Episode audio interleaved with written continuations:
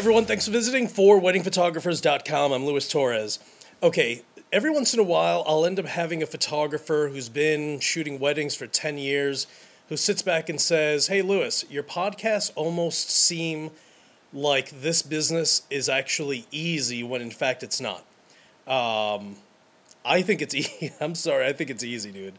So, you know, just know that there are going to be tons of photographers uh, who are just going to just battle against you and do everything and anything they can to kind of make it seem like this business is a lot harder than it really is. It's not.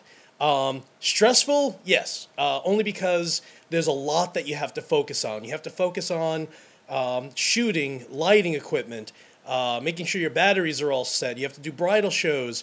You have to meet with couples. If someone is upset, you have to learn how to deal with that uh, creating an album, uh, ordering the album. Well, forget about the albums. You have to, after you finish shooting your wedding, uh, you have to go ahead and back up the photos. Then you have to create marketing material so you can go ahead and and deliver your images to your client. There's a lot that is that eventually ends up on your plate. But let me tell you, it can be done. It's doable. And you know how I know it's doable? Because I just got back from Las Vegas and attending WPPI, and there are literally thousands and thousands of photographers who all do exactly the same thing that I do. And if we can all do it, I'm telling you, you can too.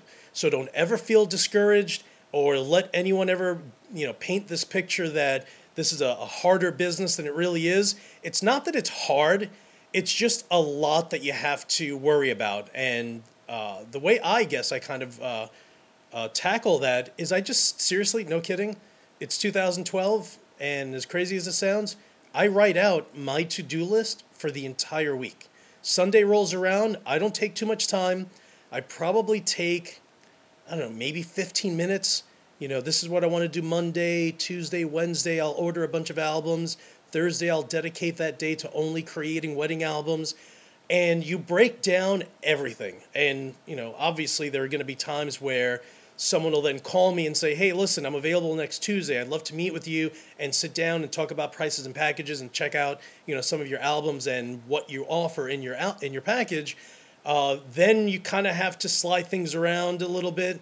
But just keep in mind that it's easier for me now because this is all I do. This I've been doing this. I've, I've been a wedding photographer full time for a few years now. Um, so during the day, I can basically do whatever I want to do. I wake up late, I go to the gym, I have coffee, I have lunch, I call my friends who are other uh, wedding photographers in the United States, and and I chill and I can hang out. But don't ever think that at some point I didn't have two full time jobs where I, you know, woke up early in the morning, went to my job uh, working in finance uh, worked all day, then got home and, and kept going and edited photos and had to meet with clients.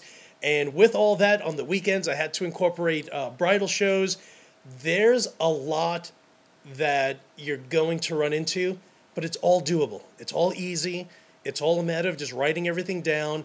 And, you know, I'm just one photographer who can share or who, who's, you know, throughout the last few years, um, I've gone ahead and just felt like I wanted to share the things that I've learned throughout the years uh, because it's it's not the easiest business, but it's not terribly hard either. So just know that you know if you're struggling out there, there are tons of photographers who are also struggling. But I'm telling you now, it's doable. It's easier than you than you think, and and that's it. So just stay positive. Just keep going. Don't ever feel discouraged because if you do, I'm going to kick you guys in the shins and, and tell you otherwise. All right, everyone, you guys are absolutely awesome. I love you guys. Thank you again for always listening. And as usual, I will talk to you crazy people soon.